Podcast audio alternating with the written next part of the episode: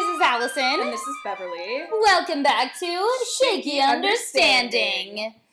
Today we are talking about a certain play. so there's a bunch of superstition around this play in particular, and there's a tradition in theater circles to not say the name of this play or the name of the main character of this play inside a theater unless you are performing the play. Even during rehearsals, they'll say like Mr. McBee or Lady McBee. So if you're in a theater, please leave so that death and destruction will not rain upon your head. Angels and ministers of grace defend us. Angels and ministers of grace defend us. The name of the play is Macbeth. Whew. I got you. We said it, and now it's out there. Now we can. I feel like now we can say it the rest of the podcast because we said it once. Absolutely. Um, though, if you do say it inside a theater or you are listening to this inside a theater, the only way to get uncursed is to go outside, spin in a circle, counterclockwise, I think, curse and spit, and then you have to knock and someone has to let you back in. That's slightly simpler than the version I know, which is that you have to run around the whole theater, the outside of the building, and then curse, and then spit, and then go back inside. I mean, you might as well do both. It's basically a cootie shot. Yeah. So with that, why don't you give us a little summary? So here's some Shakespeare abridged. So we start this play on the battlefield. Duncan, who's the King of Scotland, has won a huge victory, and he finds out that the Thane of Cawdor has been killed. And oh god, I paused before I said it. Macbeth has been crucial in defeating these forces, and so Duncan has decided to give him the Thaneship. Now Macbeth doesn't know this, and we cut to another spot on the battlefield. Macbeth and Banquo run into the Weird Sisters, Ooh. which are these three witches who are cooking up some soup, and they tell Macbeth that he will be the Thane of Cawdor and the King of Scotland. And they tell Banquo that his sons will be the King of Scotland. And then they disappear into the mist. And Banquo and Macbeth are like, I don't know, man, I don't know if that's true. And then right then, this messenger comes in and tells Macbeth, hey, by the way, the king says you're the Thane of Cawdor. Congratulations, thank you for fighting. And Macbeth is like, oh my god, that came true. What if the rest of this comes true? And Banquo's like, whoa, that's crazy. We're both going to be king. And Macbeth is like, yeah. And then he... so much subtext in that one word. but for real. but for real. So Macbeth meets back up with Duncan and is like, thank you so much. And Duncan's like, let's have dinner at your house. So he sends a letter ahead to his wife telling her of the witch's prophecy and that he and the king are coming. And actually, I think he only tells her that the witches prophesized because then a messenger comes in and is like, hey, the king's coming for dinner. And she's like, why didn't he tell me that? Typical husband stuff. Yeah, typical dude. Guess what, honey? La la la la la la la la la. Oh, The by the way, boys- my friend is coming. Yeah, the boys are coming over for a beer. P.S. Anyway, So Lady M is so excited. It was like, oh my god, I'm gonna be queen. He's gonna be king. We need to make this happen right away. And she basically invokes all these dark spirits and says, unsex me here, make me a man so I can do the dark deeds I need to do to become queen. And then Macbeth comes in. He's like, "Hey, did you get my letter?" And she's like, "Yeah, we're gonna kill the king." He's like, "What? I'm not sure that's a good idea." And she's like, "No, trust me." And he's like, "Okay." So they have their dinner, and Macbeth is still really torn. He doesn't know whether he wants to kill the king or if he should just wait for these things to happen. And Lady M basically says, Are you a man? Like, you promised me you'd do this, now you're not gonna do it. And he says, You're right, I'm gonna do it. There's all these images of supernatural signs. He sees a dagger floating before him, and then he kills the king. And you don't really know if it's Macbeth going crazy or if he's seeing signs or if he's just so racked by guilt that this is what his brain's doing to him. And so he murders the king with the knives of the drunk guards of the king. And so they're going to blame the guards for the king's murder. And the next day, Macduff comes and is like, hey, the king told me to wake him up to take him to my house. And he goes inside, and the king is dead. And everyone's like beside themselves. They can't believe that the king would be murdered here, of all places, like in a house, like after the war. Macbeth comes out and is like feigning shock with Lady Macbeth. And they're both like, oh my god, look, these knives from the guards. They were covered in the king's blood, and I murdered those guards because I was so enraged that they could kill the king. And a couple people are like, that's sort of weird that he would just straight murder the guards instead of questioning them in front of everyone else. Now, Duncan, the king who was just murdered, has two sons, Malcolm and Donalbain. And they look to each other and are like, hey, someone just murdered our dad. They're probably going to try and murder us. So they run away. And some people are like, oh, they must have been the murderers. Like, they must have been the ones who hatched the plot against their dad so Mm. that they could have the power. So they make Macbeth the king of Scotland. So then Macbeth is like, this is great, I'm king. But now I'm super paranoid because those witches said I would be king. But they said Banquo's sons would be kings too. Banquo's still alive, his sons are still alive. I'm gonna have them murdered. I'm gonna be king forever. And so he has uh, murderers go and murder Banquo and Banquo's son Fleance. But Fleance escapes. Banquo is murdered, sadly, and Fleance gets away. The murderers come back and tell Macbeth this, and he's like, Oh, this is great. Banquo was murdered. And then they're like, Hey, but his son got away. Hope that's cool. And he's just distraught as all hell. And he can't even fathom. And he's told this at a feast with all these nobles of Scotland. They're all about to toast to the new king and everything. And he suddenly sees Banquo's ghost and starts acting nuts in front of everyone. And Lady M is like, "Why do you? Why are you looking over there? You can't be crazy in front of people. That's that's not cool, honey." And he's like, "Uh, I'm just gonna go to bed." And that's what he does. so then we see Macduff, the person who discovered that Duncan was dead, who's been kind of rabble rousing. He's been pretty against Macbeth being king, and he ends up going to London to talk to to talk to Malcolm, who is Duncan's rightful heir to the Kingdom of Scotland. And they are talking about going to war. And during this, Macbeth hears about this and decides, you know what, I'm gonna murder Macduff and his wife and his kids. So he sends murderers to his house, but Macduff isn't there, but they murder his wife and kids. And Macduff hears about this, is like, all right, we're going to war, we're gonna kill Macbeth. And so Malcolm and Macduff lead an army against Macbeth. Macbeth tells his wife, he tells Lady M, I'm gonna go to the witches, I'm gonna find out some more stuff, and we're gonna figure out if I can defeat these people or not. And the witches show him all these things. Uh, they have the other, the god of like discord, Hecate, with them. They have a whole scene with Hecate. They tell Macbeth that he won't be killed until the forest of Birnam Wood marches on Dunsinane, which is the castle where he's holed up in as the King of Scotland. And he says, Oh, well, that's great. The forest can't move. This will be great. And then they also tell him that he cannot be killed by anyone who was born from a woman. And he said, Oh, great. Well, that's the only way humans are born, so I'm totally chill. And then he goes back to his castle, feeling very confident. And then a messenger comes in and is like, Hey, the forest is kind of moving. He's like, What? And it turns out that Malcolm and Macduff's forces have cut down trees and held them in front of them to disguise their numbers so they can't tell how many soldiers they have. So all of the prophecies are coming true. Macbeth's like sweating a little bit, but he's like, it's okay, everyone's still born from a woman, right? And they're like, yeah. And Lady M is having all these troubles sleeping, and there's a scene where she's seen washing her hands over and over again and saying out damn spot, which is something you may have heard. And it turns out that like her guilt is having effect on her and she's sleepwalking and having all these terrible things.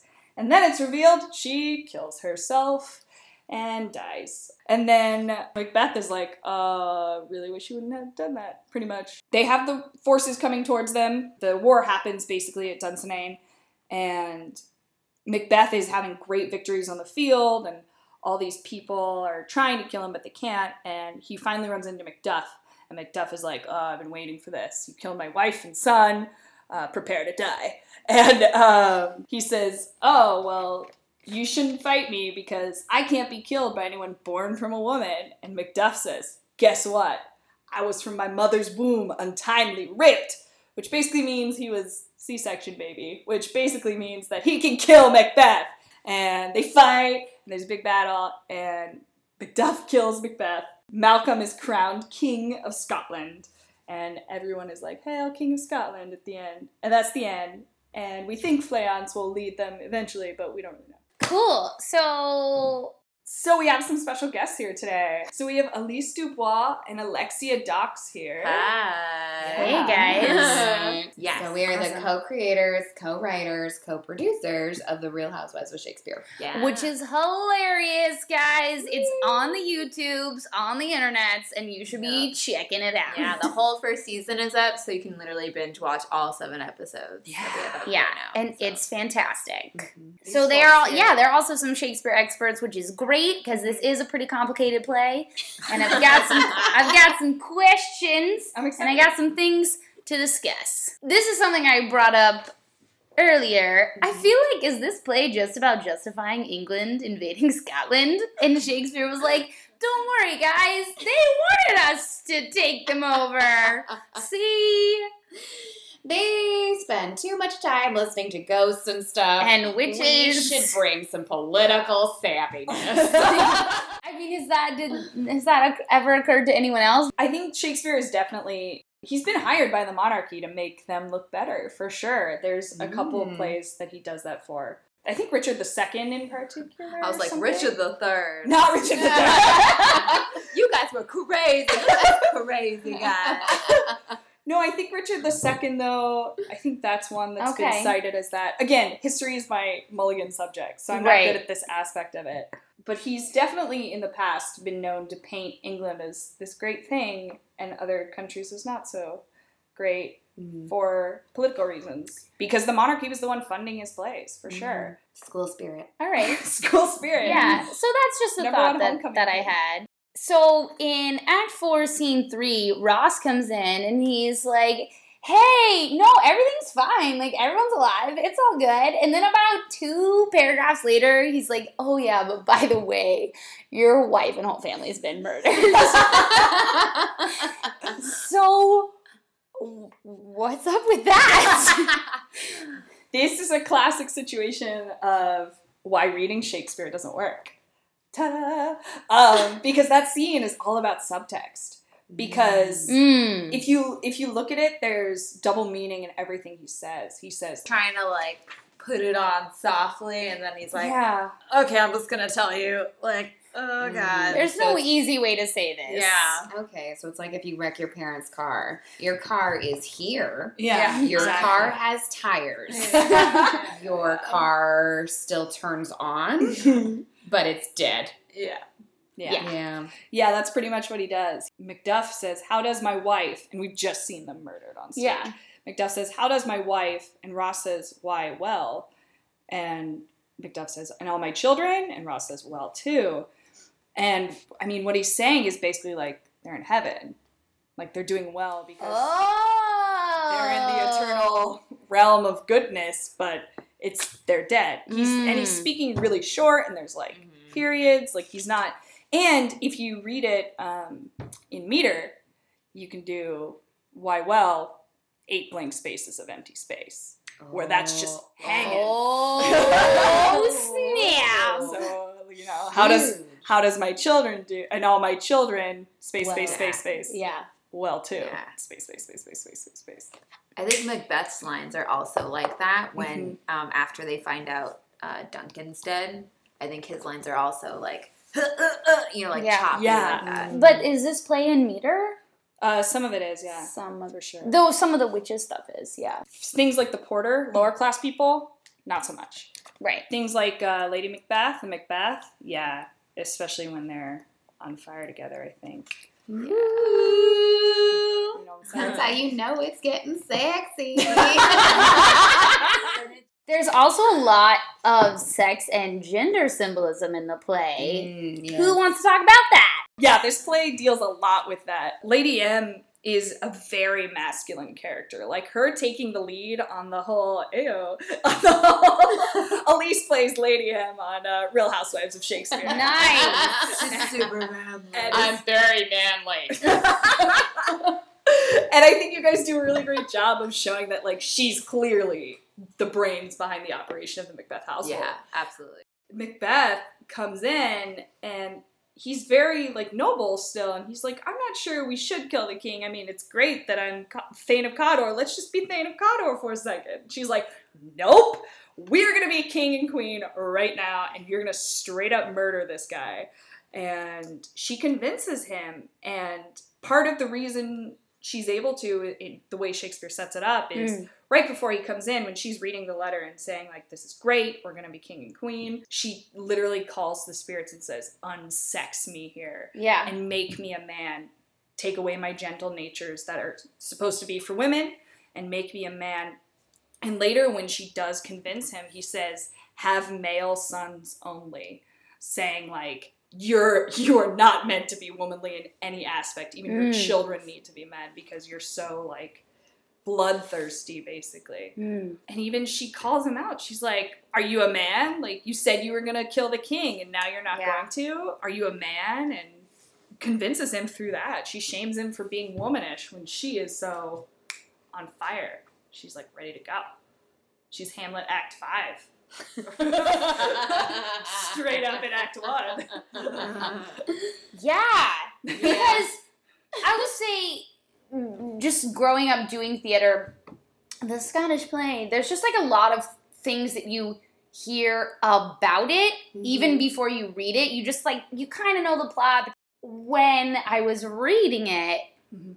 I was like, dang, she comes on stage and is right away like jumping into some of the most famous speeches. Yeah. She's like, hey, here I am. I'm ready to murder everyone. And also, I was a little bit surprised. I feel like she doesn't have that much stage time for being such a well known character. Mm-hmm. She's really only in about three scenes, I want to say, three or four. Yeah, she's not in a lot Maybe? Yeah. She's not in a lot, but I think that speaks to just like the powerful nature of her character that she's not on stage that much and it's everybody talks about it all the Mhm. time. Yeah, Mm-hmm. yeah, she's probably the most memorable character in the whole play. I would Thank say. you. You're welcome. And I think, like you said, she's not in very many scenes, but every single one of her scenes is iconic. yes. It's Yep.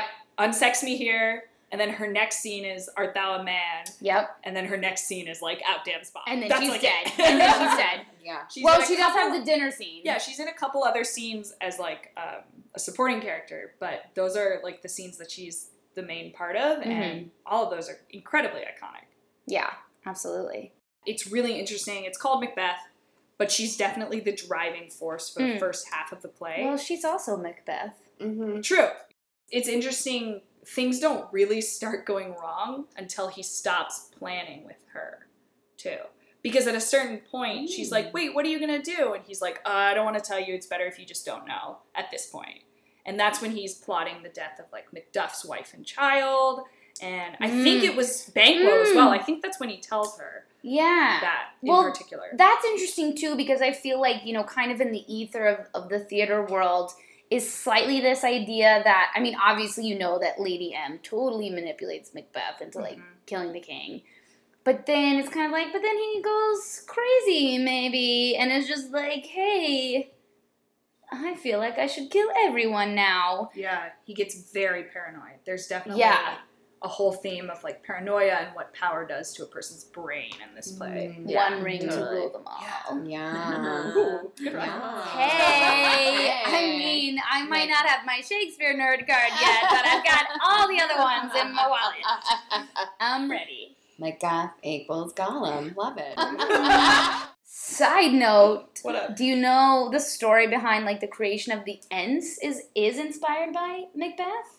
You, you don't know this? When J.R.R. Tolkien was younger and reading Macbeth in school or in life went to, or he went whatever. to Oxford. Yeah. And he was reading it and he was like, Oh, the forest is gonna move. This is gonna be great. And then when it turns out to just be the army, like pretending to be the trees, he was really disappointed. and so when he sits down to write Lord of the Rings, he was like, You know what I'm freaking including? The whole forest that's gonna come and screw you over, Isengard. That's amazing. Yeah. Oh my god. I can't I'm so glad you didn't know that. My heart Ethan. is singing right and I got to tell you that. That's so funny. And he's like, you know who I'm gonna base Makes a lot of base the the main tree on? My good friend C.S. Lewis.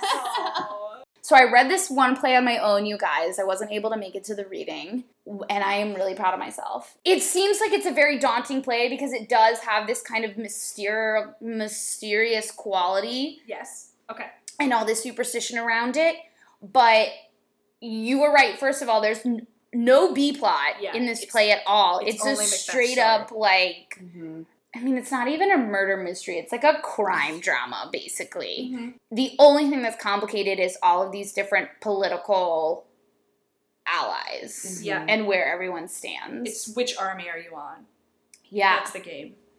when you play the Game of Thrones. You either win or you die. Hashtag so many good references. Yeah, actually, Game of Thrones in particular in the past two seasons has been drawing a lot from Shakespeare. Just wanna just wanna throw that out there. I know you guys are doing, you know, sort of parodies of Shakespeare. Are there themes from this play in particular that you drew on in that Oh, episode? Yes, ma'am. It's like you were talking about the out damn spot thing Yeah. when Lady Macbeth loses her damn mind and she has like the hypothetical blood in her hand that she can't get off. Mhm. Right. So as I'm when I was writing this episode for Real Housewives, she's obsessed with hand lotion. And she's constantly Nice. rubbing hand lotion on because her hands are so dry. Um, and then also I made them have a or an all natural, all organic cleaning product company. But even like more subtle things of like like you say, like Lady Macbeth is not totally in the play. right. But in our episode, she's basically the whole episode. she's the one that does all the talk. Macbeth is the one, like, he barely has any lines, and he's Right. always just agreeing with her. Yeah. it's like, oh, sure, honey, you know, it's it's just just kind of in the background. Um, Nice. Even when we murder Duncan Scotland, you see, like, she's knocking on the door and being like, hello! And he's kind of standing back, like, I don't want to do this. And she drags him in. Nice. A lot of, like, just subtle references to the play of, Right. like, yeah, he didn't want to do this, but It's happening. bitch wanted the empire. Right. Duncan Scotland is like the main investor of Madame Macbeth's all natural, all organic cleaning supplies, Uh-huh. and um, Oh they God, that's end up. I mean, basically, like the plot is like to kill him and then Take over the company. take over the company, which they do. hmm And then we find out that they're planning a benefit in his honor. A little. Well, little it's every year since he died, they plan the Duncan Scotland Died Too Soon, We Miss You Every Day memorial charity event. It's their way of honoring him. So yeah, so that actually is what will happen in um, the final episode. Is takes place Benefit. at the benefit. Damn. I'm stoked. Oh, so excited. Yeah. So beyond the Real Housewives of Shakespeare, what are some other modern day adaptations of the Scottish play? I know we were just discussing a modern day film version that uses all the original text with Michael Fassbender and Marion Cotillard that came out in the fall, I believe. Yeah, Mhm. pretty. Yeah, Which I've heard has great cinematography. But, it's very uh, pretty. it's very pretty. Um, but might not focus so much in on the characters. I did want to talk about the witches because I Oh, feel like they're one of the most famous parts of the show, and we didn't even talk about them Give them because section. Again, when you just hear about Macbeth, you just hear like, oh yeah, and the three witches. Hello, first of all, this Hecate chick shows up. Take it away, guys. this is one of the plays that uses supernatural stuff. It's like this one, Tempest, and something else. Um, I feel like there's one other. Tempest definitely. Tempest uh, does. Midsummer. Midsummer, Yeah. yes. I think that's kind of it. I mean, there's a ghost in Hamlet. Is that Ghosts not are different, supernatural? though. Ghosts That's- are different. I mean, because it's more. That's more in the realm of like Christianity, supernatural. got it. This is more in the realm of like, Like magic. Of magic, of Tolkien, of C.S. Lewis, Yes, and there all the others. there we go. the other nerd cards, so to speak. Excelente.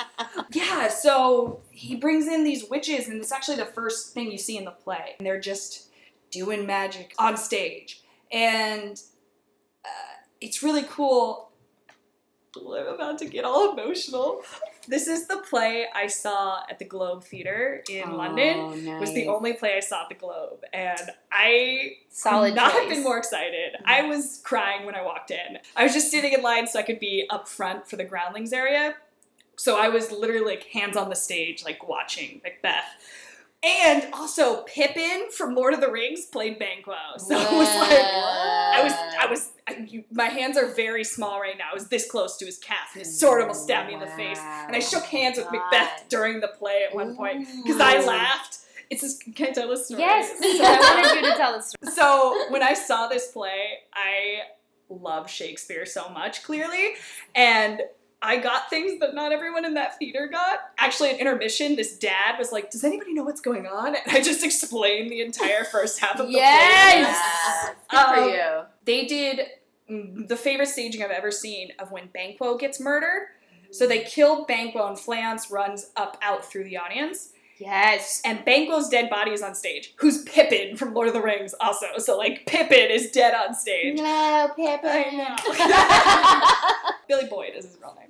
Uh, He's also an actual human being and not a hobbit. what? So he gets murdered and his dead body's on stage and the murderer rolls him upstage, so towards the back of the auditorium, and like a trap door opens. So he's gonna roll him into this like pit basically. Whoa. and he's rolling him and right then you hear like footsteps and it's macbeth in full royal garb like a huge mm. fur cape and the, the murderer's rolling him and macbeth jumps over the murderer and banquo in this hole and like right as banquo falls into this like grave and macbeth is like aha now i am king and no one can stop me and he finally feels like confident for the first time because he thinks like he's taking care of anybody who's gonna kill him and he's just like, ha ha! And literally the entire theater is silent because they just watched this murderer try and kill them. And I, being me, crack up. because I'm like, that's so smart. I know exactly why you're doing what you're doing. And he looks me in the eye and is like, thank you. and I'm like freaking out, and I'm right there at the stage. Yeah. And I put my hand out for him to shake, and I'm like, ah. and he looks down at me, and he goes to shake my hand and pulls it back, like, gotcha. And I was like, oh my god. and then he comes back and shakes my hand and like goes off and does the rest of the play. I was like, you're on fire, dude. Damn. Who was playing my Macbeth? Just uh, Um, just an actor. some It's just an actor, yeah. I don't know his name. An actor. it wasn't Frodo, so I don't know. Quick addendum that actor's name was Joseph Millson. He was great. He did a really good job. But I was really excited too because the guy who played Malcolm, which is a tiny role, I'd seen do like six other plays Oh, from sweet. recording versions of the Sweet. So I, was, I met him in the gift store while everyone was like freaking out over Pippin in the alleyway. I met him in the gift store. He was walking, no one was talking to him, and I was like, I'm so excited to meet you. Started crying. He was very alarmed. he was like touched, but also like, wow, is she so Oh my excited? God. oh my god, that's amazing. so funny. Okay, so my point is, when I saw this at the Globe, you're just sitting there waiting for the play to start, and then these girls start coming out and start talking about magic and like sort of summoning this like evil force. And it's a really powerful way to start this play and set the tone for the whole play. Mm. In that the first thing you see is these ladies being like, we're about to do some evil. Ready? Here's the play. And Nice. that's like the start. And you said you had done something with the Weird Sisters? Yeah, that's episode five of Real Housewives of Shakespeare because Lady Macbeth doesn't do anything without consulting her psychics. Oh. See what we did there? I'm with you. The. Weird Sisters in our player um, three, I guess, you know, those like LA shops you see with like psychic, like come in, like tarot, ooh, five dollars. yeah. Yeah. Um, they're kind Crystals. they're basically that, and um, they get their like quote unquote special powers by um, smoking some ganja and like passing the bong around, and that's what you know. They all kind of like get all like happy feeling, and then they say their um, their response and what they, they see in the future. Yeah, so very similar to like the cauldron blowing. The smoke from the bowl is blown in the air. the American Shakespeare Center. Yeah, they came to my school, to my college, and did some workshops with us. And they were talking about the meter in one of Macbeth's speech when he says tomorrow and tomorrow and tomorrow, and the way that the meter falls. And it's so, it's just tomorrow, tomorrow, tomorrow. So Mar is the stress Is the part. thing that jumps out. So, Mm. mhm. Yup. Mm. Sometimes I know things. Oh, talking about modern adaptations. Yeah. Yeah. Another good one is I think House of Cards. Oh, yes. Oh. Especially like now that we've done like the last season. I don't know if you've seen the last season. I haven't watched any of it, but my I haven't have been, watched it and I've been It seeing it. focuses more on Claire, and I think that just like I don't know, Mm. yeah, stresses it even more. I don't, I don't want to give away like the What season, happens. Too much. I saw the first episode of House of Cards, and like as soon as it ended, I was like, "This is like if Richard III married Lady Macbeth." Yeah. Yeah. I feel like though the trope of a manipulative wife is something that you do see in a Mhm. lot of stuff. Yes, Yeah. and the witches stuff. You're right. You do see, and I mean, double double toil and trouble Yeah. is quoted in everything. Yeah, I'm pretty sure in Hocus Pocus they use that. Mhm. Uh, Yeah. Which, you know, you straight up got three witches there. And in Harry Potter, Potter. uh, I think it's the third movie, they like Uh, open the with this chorus yes. of frogs, Mhm. which is the song that's direct quotes. And I can't believe I didn't bring this up sooner. Uh, this play is actually referenced in the 16 nominated Tony Award musical Hamilton. Hamlet? Oh. Hamilton. Oh. Also mistakenly called Hamlet by, by this woman. There's the top tweet on Lin Manuel Miranda's Twitter feed is this woman. He's like, this woman leaned out her car window today and said, "Congratulations on Hamlet." Uh, So he references he the line is, um, "I trust you understand the reference to another Scottish tragedy without my having to name the play." He says that so he doesn't say the name of the play in the theater. But then he says the name Macbeth later, but he doesn't exactly say it as the play name. So I think Mm. that's how he's getting around the superstition. Cool. Because He says Or they they- think me Macbeth, and then he names everyone else. Or maybe they all like run around the theater. Yeah. Technical aspect this week, I'm actually going to cover because I wrote a research paper in college on Sarah Siddons, who was an actress in London in the late 1700s and pretty much revolutionized acting through her portrayal of a lot of characters, but she is very closely tied with her portrayal of Lady M, of Lady Macbeth. And Chris Woodworth, if you're listening to this podcast, I wrote this entire research paper and never read the play Macbeth, but I still got an A on my paper, and I still actually presented this paper at a theater conference in Chicago. So, confession time. Results may vary. So basically, Sarah Siddons, uh, who that's her married name, was not really an actress when she was younger. She started acting later when she was in school. Then she got some theater patrons. She went to London at one point and performed as Portia in The Merchant of Venice and got really horrible reviews. and they kind of sent her back to the countryside and were like, why don't you not be in London right now? So then she worked with the Bath Company, which performed in Bath and Bristol, and there she really got really good. And so then they brought her back to London.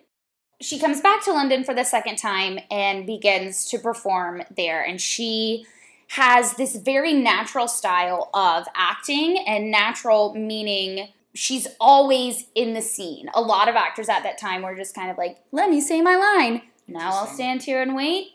Hmm. Now I'll say my line. And she, whenever she was on stage, she was always engaged in what was going on and was always reacting, even when she wasn't speaking. The biggest thing that she did that was different, because at this time a lot of roles are also very codified, almost sort of similar to the way that you would see uh, traveling musicals now. Like it's going to be sort of the same choreography if you see it in Indianapolis and if you see it in Okay. Boston, if you see it here. So roles are very, very codified. So if you come in to play Juliet, you're going to do this blocking, it's going to be this way. Hmm. And she wanted to, in the sleepwalking scene, put the candle down when she walks on stage and then rub her hands as though she was actually trying to wash her hands and, and get blood off of them. And the director was like, please don't do that. No one's done that. Just hold the candle on stage and say your lines. And she said, no. So she goes out on stage for this performance, puts the candle down, and then starts rubbing her hands, you know, out damn spot, and the whole audience loses it. They're like, oh my god, everything's realistic. and the director, after this performance, came down, and Siddons is quoted as saying that Mr. Sheridan most ingeniously congratulated me on my obstinacy. End quote. she was so famous in London, it was basically impossible to get tickets to any of her performances for anything at the Covent Garden Theater. Mm. like Hamilton. Got it. Yeah, especially if she was playing Lady Macbeth. Great. The audience is was so enraptured with her performance because it is so naturalistic, which they're not used to seeing someone you know, just listening to another person and and acting and reacting through that. There's reports of people fainting in the audience watching her perform. There's reports of men men crying during her tragic performances oh because she's just so intense and so into it. And there's a story that I read when I started researching my research paper, and I haven't been able to find it again. So it's apocryphal, but What? meaning it is not completely fact checked Got it. that her last performance as Lady M, and she was like, I'm gonna retire after this, the audience was cheering so much, she came back on stage and basically improv a monologue as Lady M for the audience because they just would not stop clapping. So Sarah Siddons and her portrayal of Lady Macbeth do essentially give birth to what we know as modern day natural acting. In conclusion, bitches get stuff done. Yeah. Yes. Yeah. Yes. In conclusion, Wow. for sure. Cool. Yeah. So she's she's a pretty cool chick. That Sarah Siddons. So we're gonna have our guests read today. So this scene is Act One, Scene Seven, and this is when they're having dinner with Duncan, the king who's still alive, at their house. Macbeth has left the room, and basically Lady Macbeth is like, "Why are you leaving? They're gonna think something's up." And he's like, "Well, something is up," and they talk about whether they're really gonna murder Duncan or not. And this is a, a great scene that shows Lady M really pushing him. Cool. Take All right. it away, guys. Yeah, thank you, ladies. He has almost supped. Why have you left the chamber? Hath he asked for me? Know you not he has. We will proceed no further in this business. He hath honored me of late, and I have I have bought golden opinions from all sorts of people, which would be worn now into their newest gloss, not cast aside so soon. Was the hope drunk wherein you dressed yourself? Hath it slept since, and wakes it now to look so green and pale as what it did so freely? From this time such I account thy love. Art thou afeard to be in thy same, in thine own act and valor as thou art in desire? Wouldst thou have which thou esteem the ornaments of life, and live a coward in thy own esteem? Letting I dare not wait upon I would, like the poor cat in the cage. Prithee, peace. I dare do all that may become a man who dares do more is none. What beast was it then that made you break into this enterprise to me? When do you durst do it, then you were a man, and to be more than that what you were, you would be so much more the man. Nor time nor place did then adhere, and yet you would make both.